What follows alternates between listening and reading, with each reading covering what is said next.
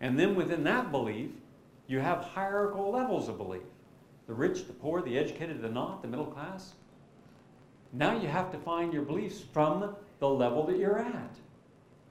You never find someone who's, rarely I should say, someone who's middle class, either BA in college or not even college educated, hanging out with PhDs from upper classes, even though you came from the same religion and have the same politic. So now we subdivide it again. We are nothing more than little boxes.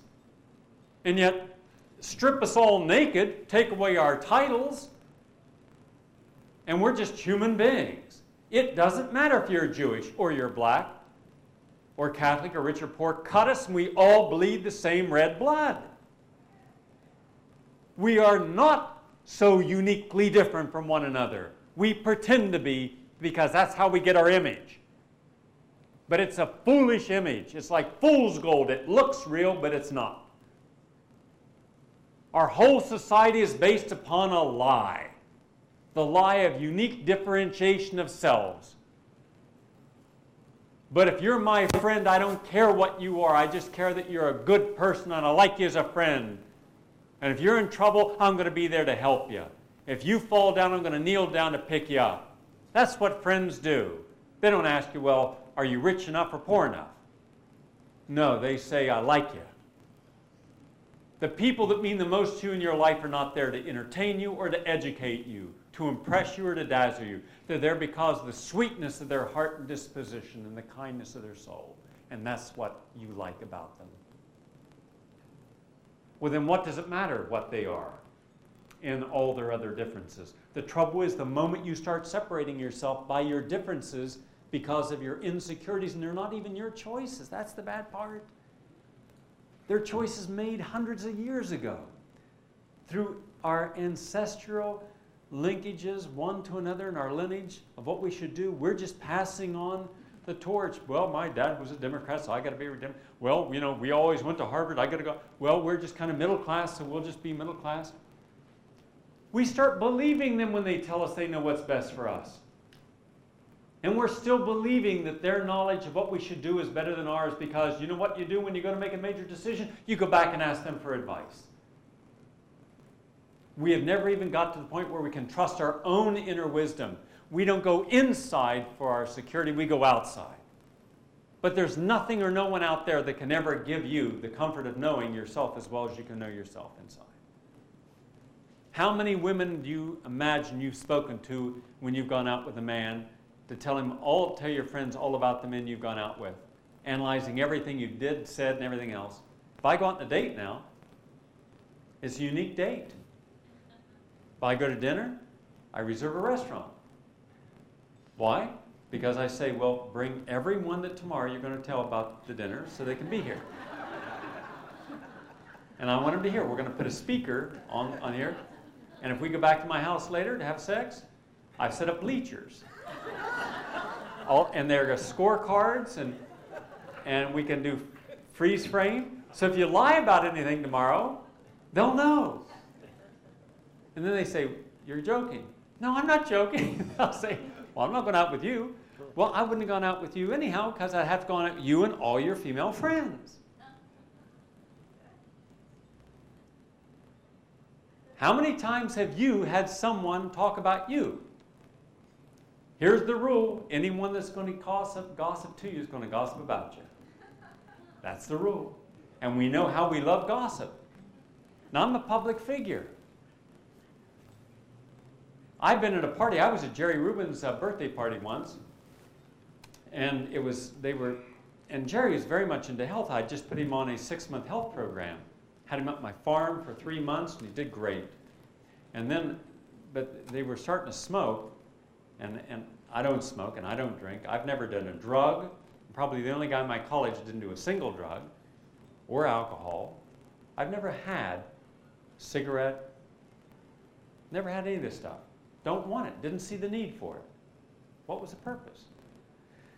I was the jock. I was the basketball, the boxer, the rowing team and all this stuff. And I just didn't want it in me. So anyhow, I'm out on the terrace.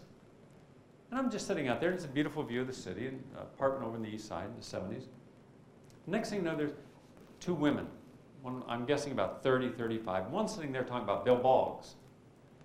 And I know Bill. Bill's a nice guy. She's talking about, oh, yeah, I finally broke up with Bill, and, you know, I told him, and I'm thinking, she's lying. I know Bill. I'll bet she's never even met Bill. But I'm listening to this, and she's going on and on. I'm thinking, God, what nerve. I said, I'm thinking, should I ask her a few questions? Because I know Bill's apartment. I'm just going to ask her what it looks like, right? But before I could do that, the other one says, well, you've got problems. I just dumped Gary Null.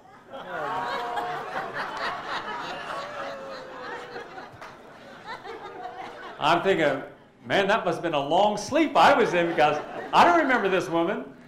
And I've got a photographic memory. And she's going on and on about me. And I've never met her. And she's lying her teeth off to this woman about me.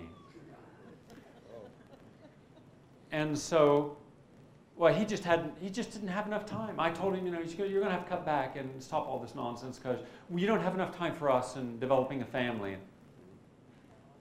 And they're talking about my sex life. If she'd have had sex with me, that she'd have remembered. But she didn't. So Jerry comes out, and I'm just sitting there befuddled, wondering what I should do, or just forget it and go in. So Jerry comes over and says, hey, what you doing out here? I said, well, it's just too smoky in there, Jerry. He said, come on, let me introduce you to people. So I said, no, I'm going to leave. And he said, no. He says, Cheryl, I want you to introduce someone. She says, yes, who's this? I said, well, Cheryl, you know me. You just dumped me. I'm Gary Knoll. And she looks up and like, you're Gary Knoll? Yeah, you know, the one you were just talking about our sex life together? And this other woman looks at her and looks at me, says, you've never met her? I said, no, I've never met her. And I'm willing to bet you never met Bill Boggs. I said, you two keep going lying to each other, and I'll go on my way. And Jerry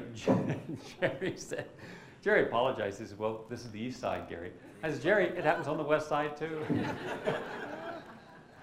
Maybe even a more intellectual conversation on the west side, but same thing. Gossip is so malicious because nobody gossips good. They gossip down because of jealousy, envy. Think of what you've done in your life that you've been the focus of gossip. And I'll bet everyone in this room has had someone gossip about you, say things about you. If you're just nice, people are going to gossip about you, because if they're not nice, you're a threat. If you do something right and are proud of it, they're going to gossip. If you're self-confident, they're going to call you egotistical and not understand the difference between self-confidence and egotistical. If you're happy, they're going to wonder what drug you're on. So what you got to do is understand, select the people in your life that you want to share your energy with, and don't make excuses for their deficiencies. If they got deficiencies that are not honoring who you are, that's a choice you should make now, because if you don't make that choice now to stop that, you're going to pay for it over and over again.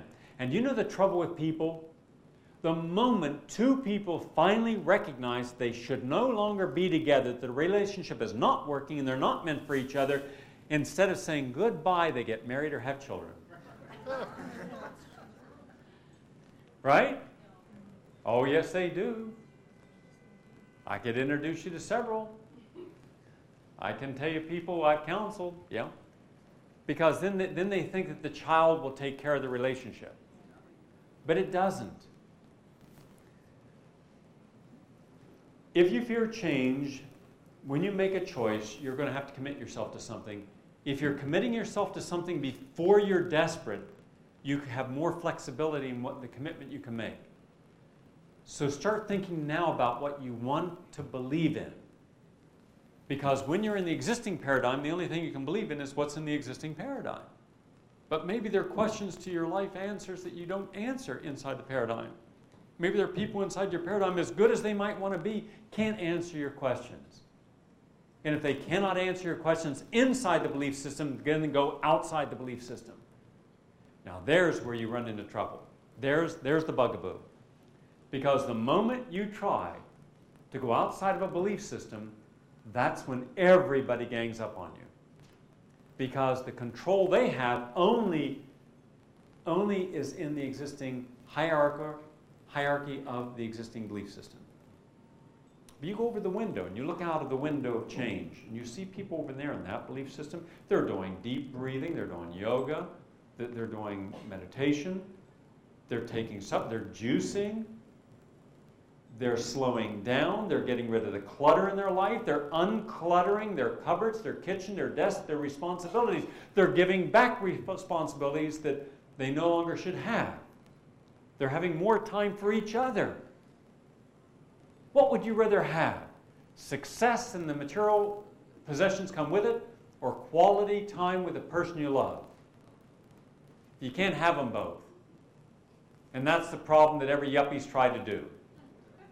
Tonight, if you went up on the building after this lecture and you look downtown at Wall Street, you're going to see lights on. Those are not cleaning people. Those are people who want success and love. Now they're going to have to buy their love. They're going to have to buy the boarding school for their kids and the right dress for their wife, or the right suit for their husband. They're going to have to pay for working 16-hour and 18-hour days, because when you do that, your life is not in balance. And whatever is in the imbalance stage starts to crumble. It starts to implode. And all the apologies, and it's going to get better, and next year will be different, and when I just get this amount of money, we can then buy this, and we'll do that, and we got to, or we bought so much that I got to work this hard to pay for it. Then give it up. I'd rather live in a tiny little one-room apartment with a person I loved and know that I had unconditional time and quality with that person than live in a mansion with a stranger. And yet we want it both. You pay a price for success. The smart person is the person who knows how to say no to opportunity. In the country where people worship opportunity and exploit it, we don't know how to say no. There's a time when I must say no to the opportunity you've given me. Because time to myself, time for my kids, time for my spouse, that's important. Time for my friends and family, that's important. Because otherwise, one day you're going to get that call that your mother, your father, your brother, someone's dead, and you think, my God, I didn't spend enough time with them. But I was so busy. I had to pay for everything. I had so many bills.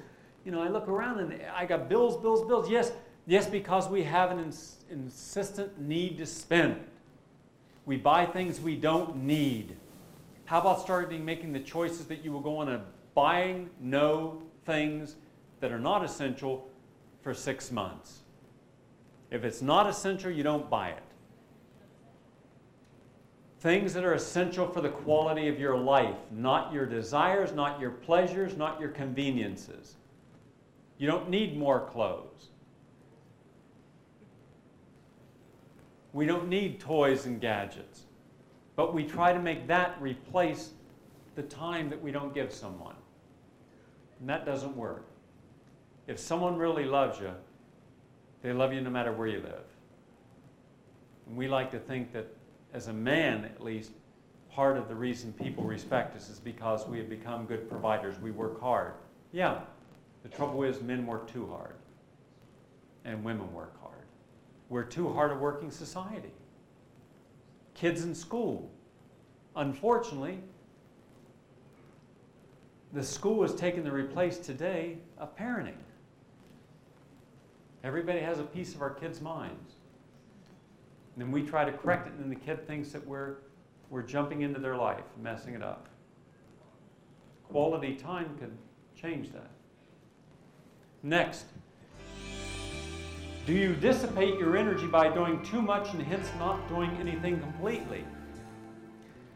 Think how many times you started projects and you got into your project only to realize it wasn't going to get done. Because every time you went to work on the project, some other crisis occurred, some other distraction.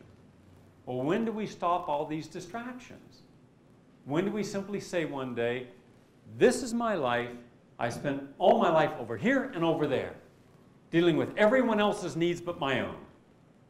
From today on, my needs count. This day is going to resonate around 24 hours of taking care of me.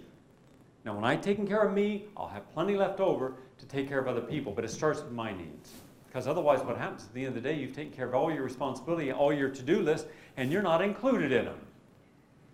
That's a sad thing when you're not in your own to-do list and you feel guilty about giving yourself any time at all.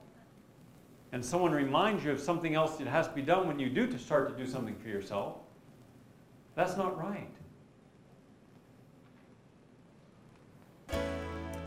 Do you change only what you want instead of what you need to change? We have to go through our comfort levels. We've got to get out of this idea that we should only change the things that we want to change, because what you want to change is not what you really need to change. To change what you need to change, that takes confidence and courage. That takes sacrifice. That takes being honest, completely honest. That takes reevaluation of our beliefs and values. That takes waking up one day and saying, am I in the place I should be? Because most people are not doing the work they should be doing. They're not in the career they should be in.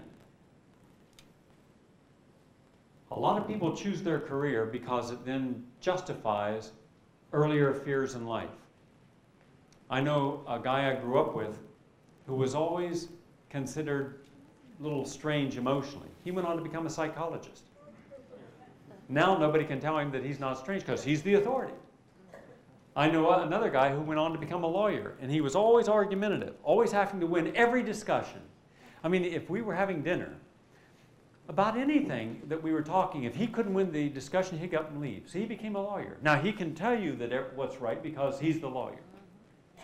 Another guy was always a hypochondriac. Every day he was sick with something. He went on to become a doctor. Now you can't tell him that he's a hypochondriac because he's the doctor, he's an authority. Think of how many times we become what we fear. But then once we are that, then we can protect our fear. We guard it. Nobody really knows our insecurity. I deal with people just as human beings, not as objects. And when you've had someone sit across from you who's very powerful, who's very rich, who controls 100,000 employees, and you get through all the facades and you're just talking with a man to a man, you see that he's no different than the mechanic or the cab driver or anybody else. He's just a regular guy, but all those fears come out. Part of the problem, and that's the level I got to heal on. I can't heal on the level where he's going to block everything and control everything, because the moment he goes back into his job, he puts on that mask that he's the boss, and he's invulnerable, and he's not emotional, and he snaps and everybody jumps. I can't heal on that. There's no vulnerability. You can only heal where there's vulnerability. You can only change where there's vulnerability. A child will sit on your lap and look up your nose and tell you if there's something there. We'll see the same thing and we won't say it. A child is vulnerable. Until you threaten them enough not to be honest, they will be honest. We have to revert back to the childhood innocence and honesty of our past, where we can make decisions as a child would make them, and part of that is intuition. Your intuition never lies. If you make your decisions from your intuition, you will always make the right choice.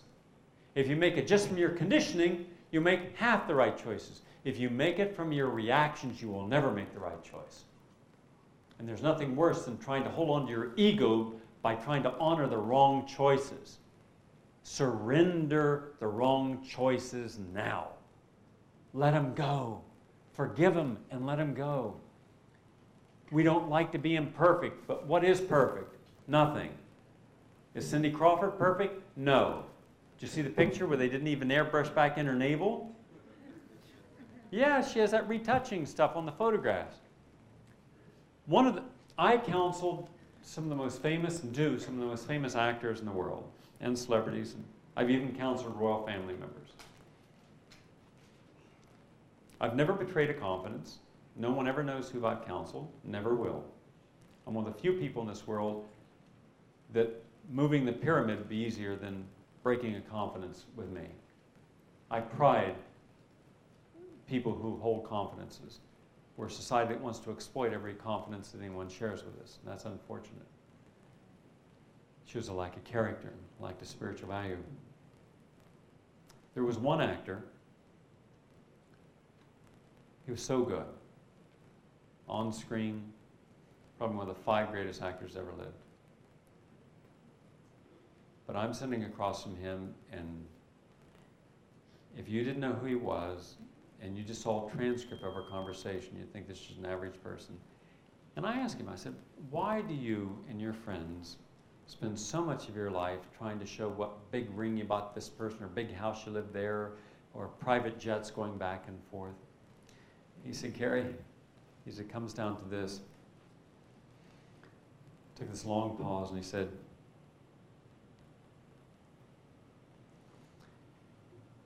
if the average person out there knew how common we were, they'd never support us. And the reason we live in Beverly Hills, and the reason that we hang out with people that we try to select to protect our identities, is because we don't want people to see that we're no different than them. We just got the break and they didn't. 90% of success is publicity and promotion. 10% is talent. Think of all the people who are successful today simply because they were willing to be an exaggeration of the norm. But on pure talent, they would never have made it. And without being artificially manufactured, they would have not made it. But today there are media companies that have millions of dollars invested in a single person, so they have to manufacture it like they would a drug. So if talent becomes like a drug, they got to market it. And they got to make you believe that this is the best singer, the best dancer, the best actor, the best personality. Spend time with these people. I do. They sit on my couch across from me all the time. They come down to my ranch. I detox them. And you see them terrified. See one of these celebrities at 3 in the morning puking their guts up from withdrawing from cocaine or alcohol, and see them crying there for 2 and 3 days. They're so insecure. They're lonely. Because partly we put them on a pedestal, and then the moment we find a flaw, we destroy them. Never let someone put you on a pedestal. If anyone puts you on a pedestal, behind that need to put you on a pedestal is jealousy. And what creates jealousy? A third person. And that third person may be your ego. Doesn't have to be another person. And what also puts you up there can bring you down. Envy. We are a highly envious society. We envy people's success, their looks, their happiness, their strength. The very people that we're willing to give all this excessive success to for exaggerating the norm. And most success is an exaggeration of the norm. We are that also become envious of what we've given them. Because we start thinking, why? They're not so this or that or the other. And then sometimes you can just get a person who's just a regular person. Like a Perry Como, for example. Just a regular person. Nice guy. You know, just a nice guy. And also talented. Doesn't have to exaggerate. We have a lot, by the way. We have a lot of people who are out there who don't have to exaggerate anything. And they're not manufactured. But today the industry is you manufacture success because it's all owned. Everything's out there owned by a few people. That means people are owned. They're controlled. Well, look what happens in our own lives when we expect too much of the people that we have looked at as models. Then it means that we have put too much of our own identity into the need of someone else to personify what we want in our own life. Never make someone else your hero before you've made yourself your own hero. We should be looking inward for the hero's journey, not outwardly. Do you obsess or worry or actualize change? We obsess too much, we worry too much, and we self-actualize too little. If you want to stop worrying, and you want to stop obsessing so you can make the right choice and you can choose that joy, then actualize. There is no perfection, but what there is a 1,000 honest mistakes to master life. Fred Astaire, Ginger Rogers, watch them. It is as close to perfection as it gets, but how many times did they have to do it to get it right? Now, they had the opportunity of weeks to doing one single dance number that will stand for time. But that was not in real time. That was in Hollywood time. Yet each day, your hair is supposed to look perfect. Your breasts supposed to be even. Your eyelids the same height. Everything's supposed to be the same. But it isn't. We expect people to be what we needed them to be at one moment when we artificially made them something special, and we want them to stay that way. And one day we look at them, and they just don't look the same. You're just not as perfect as I thought you were. And then we start deconstructing you until we start looking at all your flaws, and gee whiz, now we just, you're not perfect at all. And then we put you down for it. Well, what if we didn't have to find that in other people? Instead, we said, I'm just going to master my life. I'm going to do it until I do it right. But we get discouraged so quickly. And someone's always there to remind us that we are not that good. And the person's going to remind us of the person we shouldn't be asking their opinion because they're envious if we did get it right. I never ask anyone's opinion about anything. Not because I know it all. I do not. But because I trust no one's opinion over my feelings more than I do my own. I'm the one who has to do the feeling. I don't want to walk around with your feelings in my head, honoring your expectations through my experience. That's ridiculous. Well, what do you think? Should I or shouldn't I? Should I go out with her again or shouldn't I? Because she's really attractive, you think. No, Gary, you shouldn't. She's probably got herpes. Okay, I'll take, you're my friend. Yeah. You want her. You're going to tell, no, forget you, kill you. So, I mean, think of how many times people later you realize gave you wrong advice, but you took it because you thought it was the right advice. We're biased with our own information. Everyone else is going to be equally biased because you don't know if it's envy or selfishness or lack of interest or what it is that someone's telling you how you look or what you should do. I mean, how many times men in the audience, for example, because some men will do this, but mainly it's women.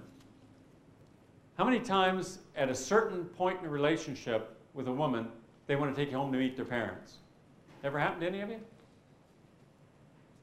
Did you say, well, am I going to marry your parents? Why do I have to meet your parents? I said, why do I have to meet them? You said that? I said, why do I have to meet them? What did you say? Well, and it just went on and on. Did you go meet him? Yes. Please.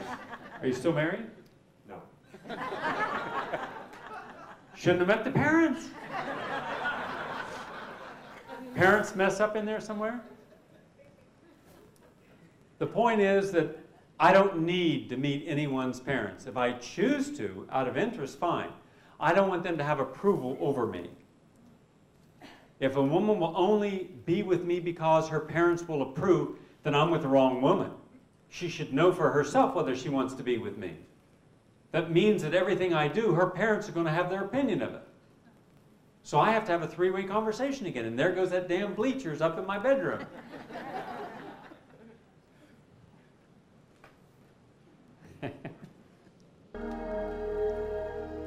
Do you think more than you do?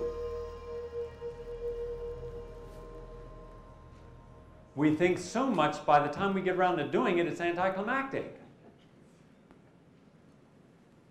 Learn to make your choices in the moment. Let me tell you about this moment thing. This is very important. I think you understand now, or hope you understand, that images from our past are locked indelibly in the mind of every cell we have in our body. Everything that's ever happened is always there, the memory, even though the event's long ago. It can be positive, it can be negative, it can be neutral. But it's there. So therefore, it has a power. Now, once we recall that, generally what causes us to recall it is an immediate stimulation now, something we're smelling, feeling, hearing, seeing, experiencing in this moment. Then that triggers it. Then we try to match how we felt then with now. And it's an imperfect match in most cases. Because a lot of people stopped growing after high school and college. Then they were willing to experience life and be open and share their opinions and be a little more carefree. Now they become ultra-conservative in all their views. And then when they hear that, it sometimes gives them that feeling of being open again. And the music over, and they close down again. You have but just a matter of seconds between the thought and the emotion that follows it. 5 or 10 seconds. If you continue thinking beyond that 5 or 10 seconds, you will automatically create the emotion. And if it's a positive emotion, negative emotion. If it's anxiety, you'll be anxious. Depressed, depressing. Anger. Now, I can't do anything with someone who is jealous. But I can tell them, before you act on that jealousy, think about the consequences. Is this what you want to share? Because most people's jealousy is unfounded. It's perceived from that reaction. So you can change an emotion, a feeling, if you change the thought. The thought always precedes the feeling. Because once you create the feeling, you can stay in that feeling for hours. And yet every time you feel bad, you keep rethinking bad thoughts, and then more bad feelings, more bad thoughts, fear, more fear, more fear, more fear thoughts.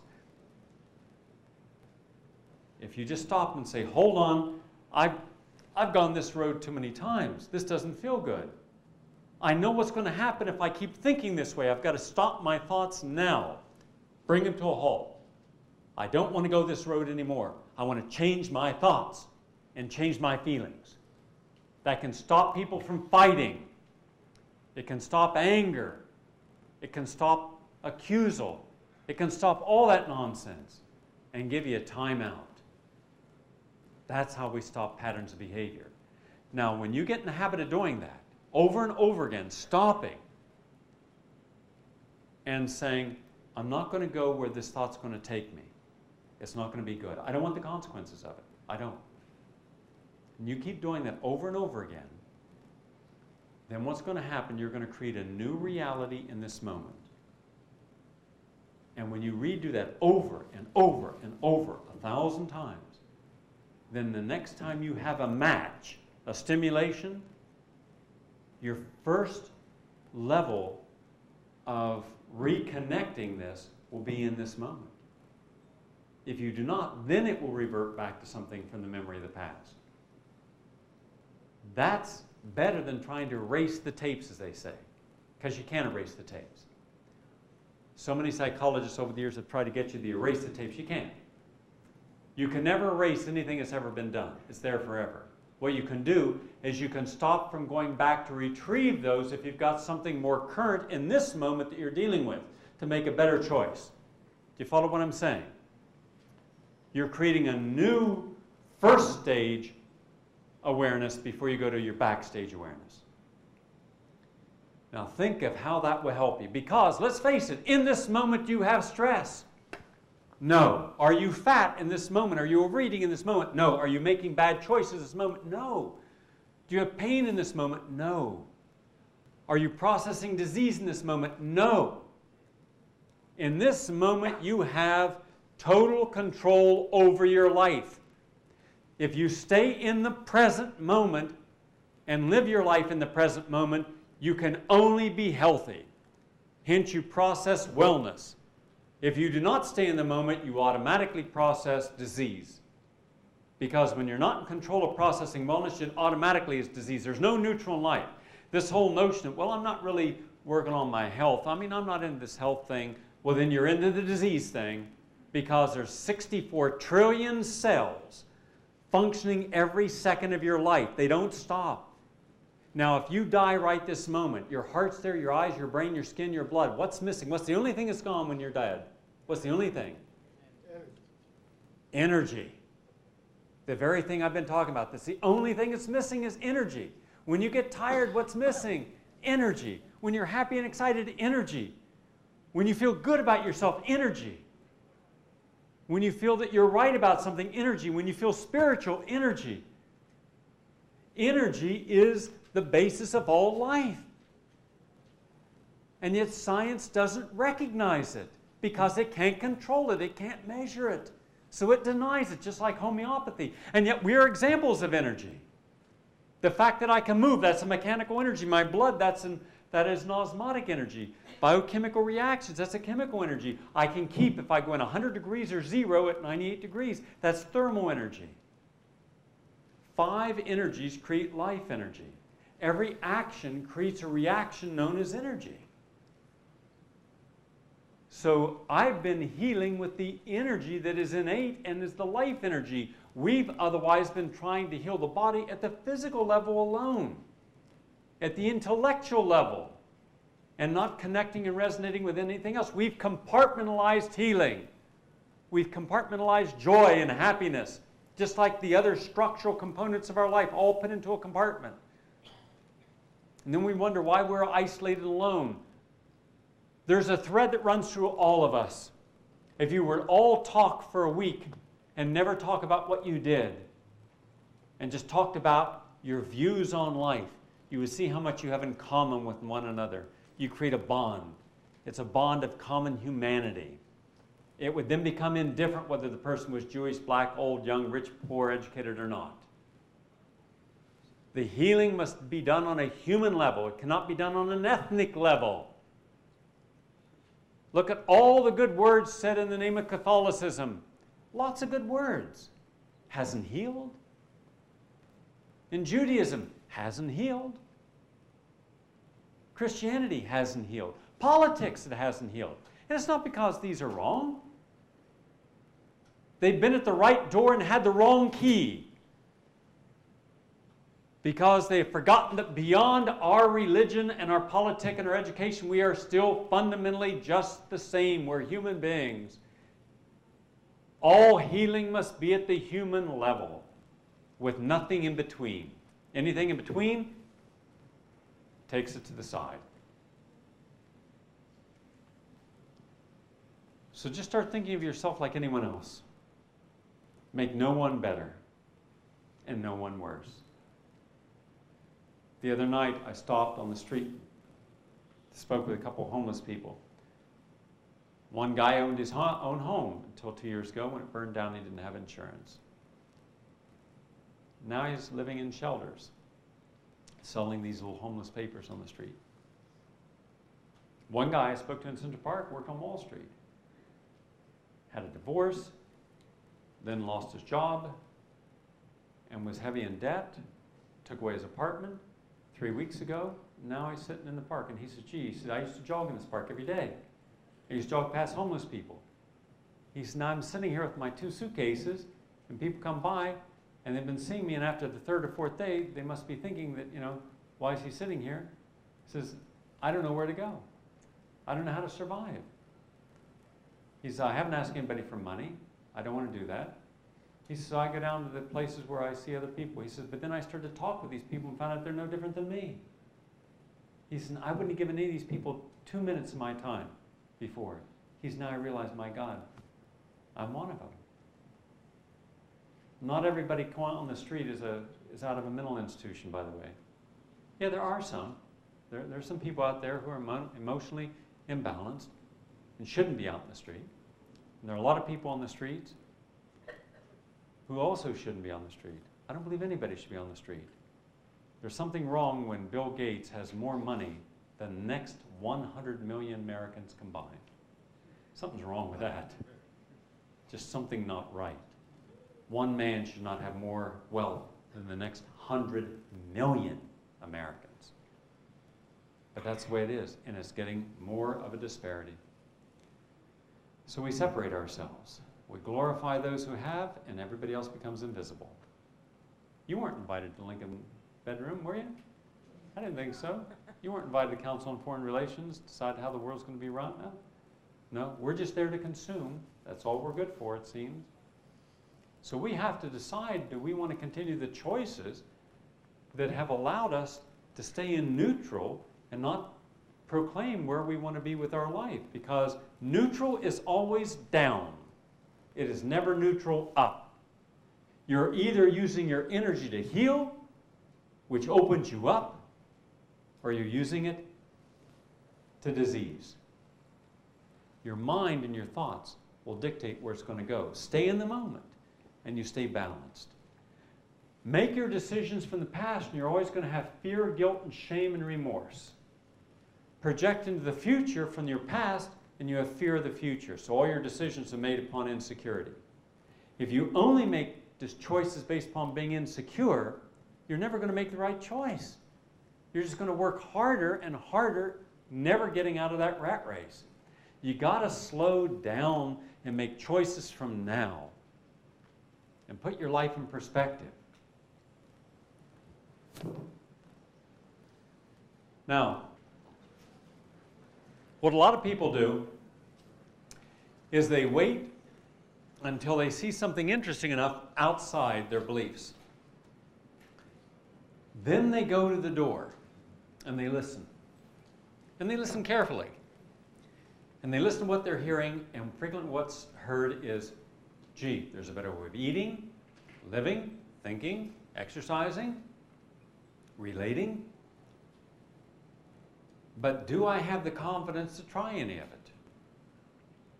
Now, the problem is that we are so afraid of letting go of our current values and beliefs that we cannot incorporate any new ones in. Our life is so full of beliefs that to bring another belief in without surrendering one of our existing beliefs is not going to work. It just clutters the mind. So we stand in the door of change. We're half in and we're half out.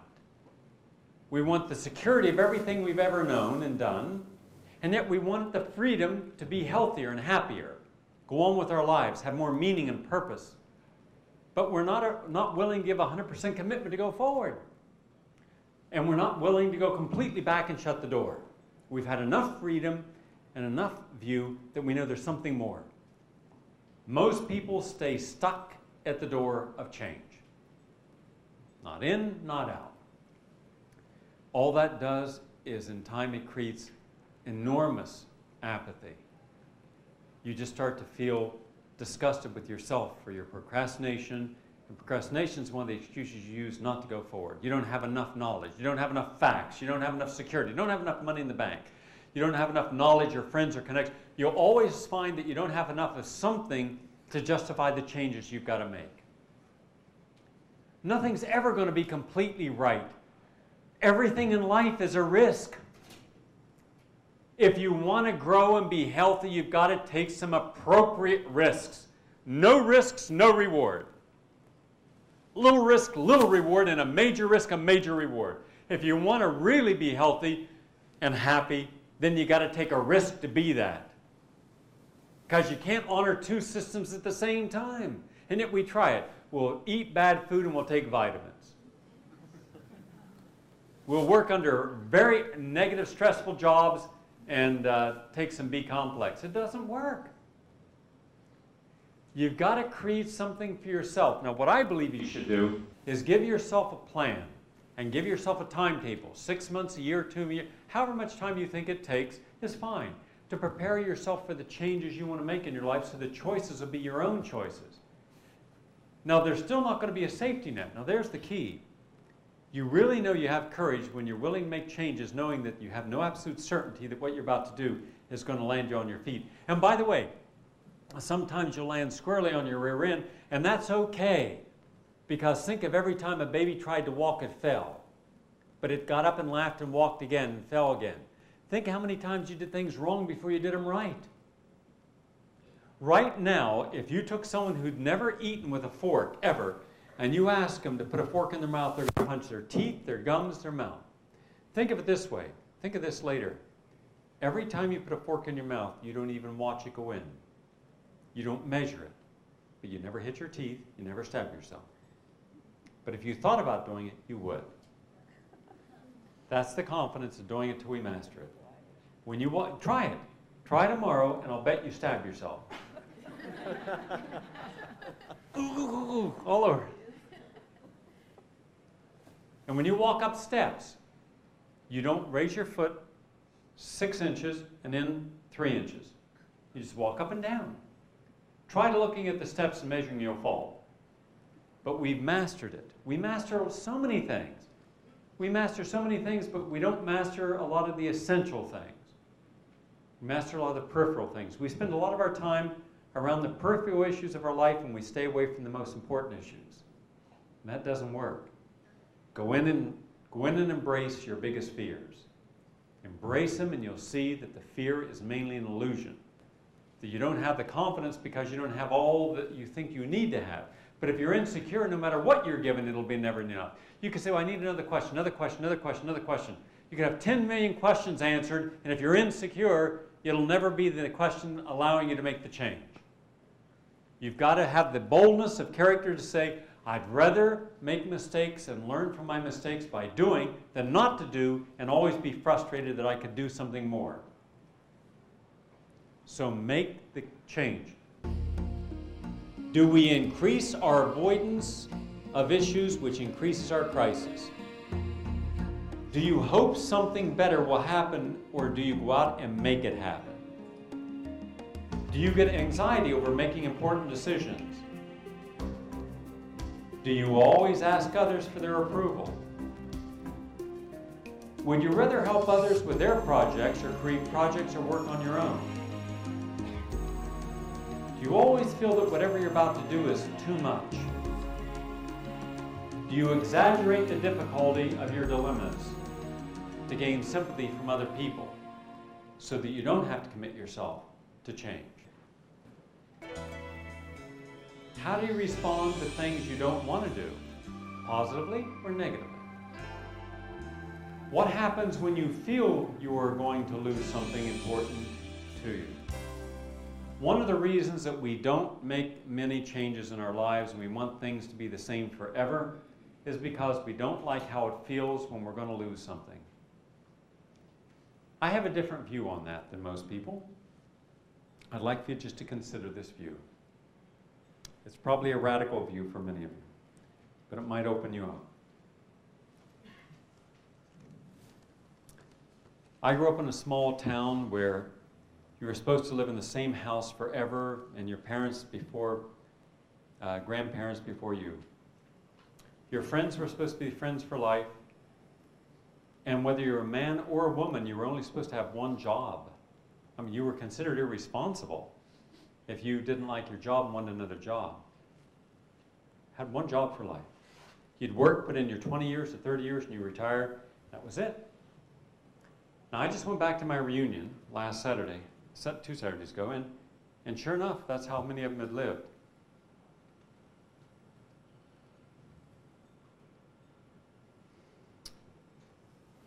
What if you thought about everything as just a passage? And that whatever you're doing, it's just going to be for a period of time, and then it ends. Because everything in life is a passage. Look in the mirror today, and you'll see the passage that's occurred physically. Look at the people in your life today versus 20 years ago, and think how many passages you've gone through. And yet, 20 years ago, you wanted one passage to be for life. One person for life. One home for life. One job for life. But it doesn't work that way, does it? But what if you began to change your thoughts so that you were more realistic about what your needs are and tried to fulfill your needs in a passage, recognizing that when those needs are met, there will be an end to all things, in which case you either renegotiate a new beginning or create an all-new direction altogether. That you have the right to change courses. You have the right to go on 100 paths if you wish. You don't have to stay on one path, because how many times have you been on someone else's path thinking it was yours? You'd work very hard to master someone else's life, to honor someone else's views and beliefs, but you were still empty inside, because in those quiet moments when you weren't busy, you still didn't feel the completeness you should have had for all the effort you put into a life. So I live my life through passages. If I'm working on projects, I work for 6 months or so on a book or an article or whatever. And I'll say right now, for the next 6 months or a year, I'm going to do this. and this is the direction my life will take. I'm committing myself completely to this. But then this will end. And then I have the right to redirect myself. I built a beautiful place in Texas, in Gene Autry's old place. I had it for 10 years and I sold it. It was time for that passage to end. It was a valuable lesson. It was both pleasure and pain because of the difficulties, but the joys. But there was a time when it no longer met my needs. So I let it go. And I didn't think about whether I was selling it in an up market or down market or losing or making money. I thought about it being at the end of something, so I surrendered the need for it so I can make the next choice in my life. I was on a radio show down south, and I gave that show up because I no longer needed that experience. I'd done that. I had a healing center for 4 years. I gave up the healing center this past year. Turned over Dr. Argo. Now it's not run the same way, it's run his way. We have two different ways of doing things. But I have to respect that what he's going to do, he's got to be responsible for. But I'm ready for a different direction in my life. My direction now over the next, starting in December, for the next 2 years, all of my energy is going to be on rejuvenation. Helping people rejuvenate. Reverse the aging process. I've got something coming out on network television that you all see starting in December. I've got a major book, a 1,000-page book coming out on reversing the aging process. All my work, all my research, all my thoughts, all my philosophy on how we can reverse our aging is in this book. It's called Living Forever. I've got several documentaries on this coming out, and I'm now selling one, the only other place I own, in order to try to build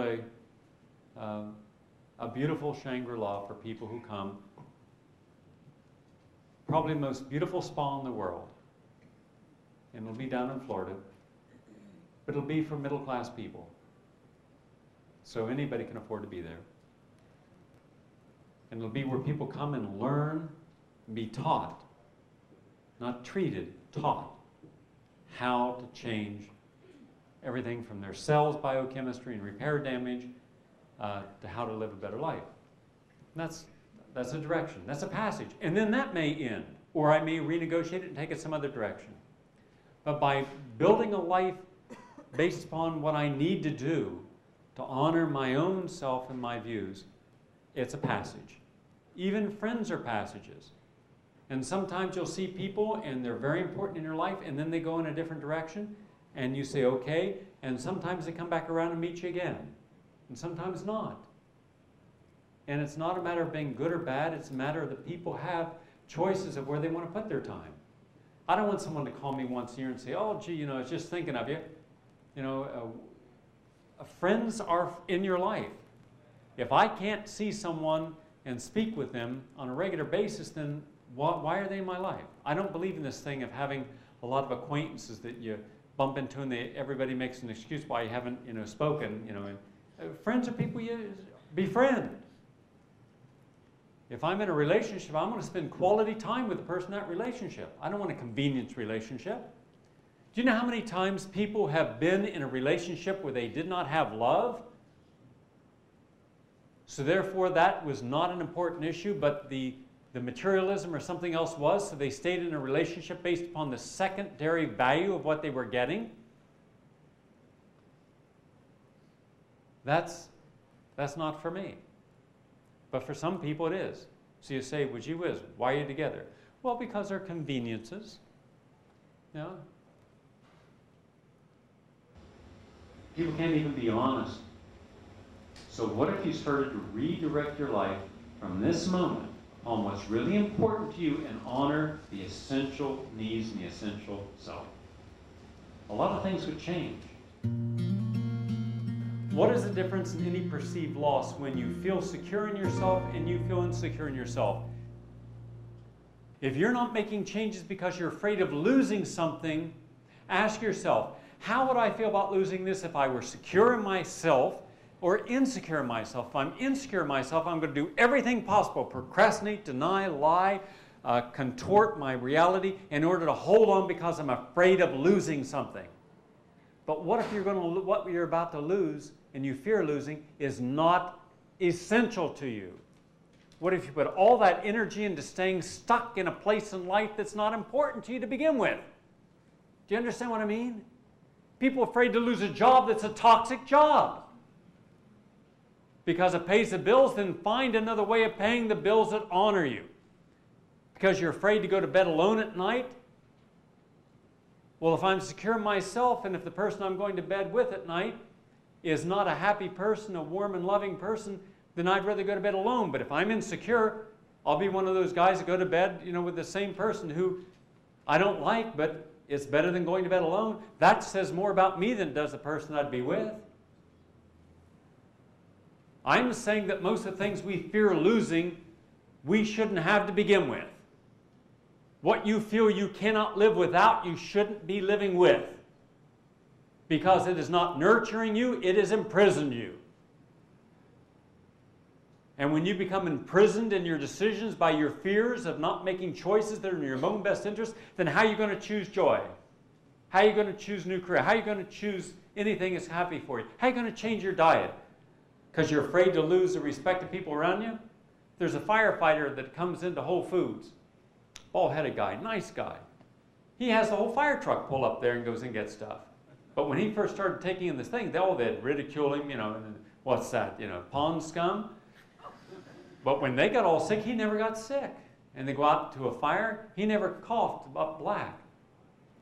So now, after 5 years, they're paying attention to him. Now they're actually starting to enjoy it. He didn't fear losing the respect of his colleagues by the changes he was making. Because of that, he made his choices from confidence. And now other people are motivated because of that. So look at the examples of what you fear losing and ask yourself, are you procrastinating and not making changes because of your insecure self or a secure self? What is the root of envy and jealousy? Is it real or perceived? I respect other people for the joys and happinesses and everything else they have in their life. I don't envy it. If I envied something, I would be insecure in myself. I don't look at someone and say, gee, you're with a more beautiful woman than I am. That shows disrespect for the woman I'm with. I can appreciate the beauty of other people, but it does not lessen the beauty of the person that I would enjoy. I can look at someone and say, God, you're really strong.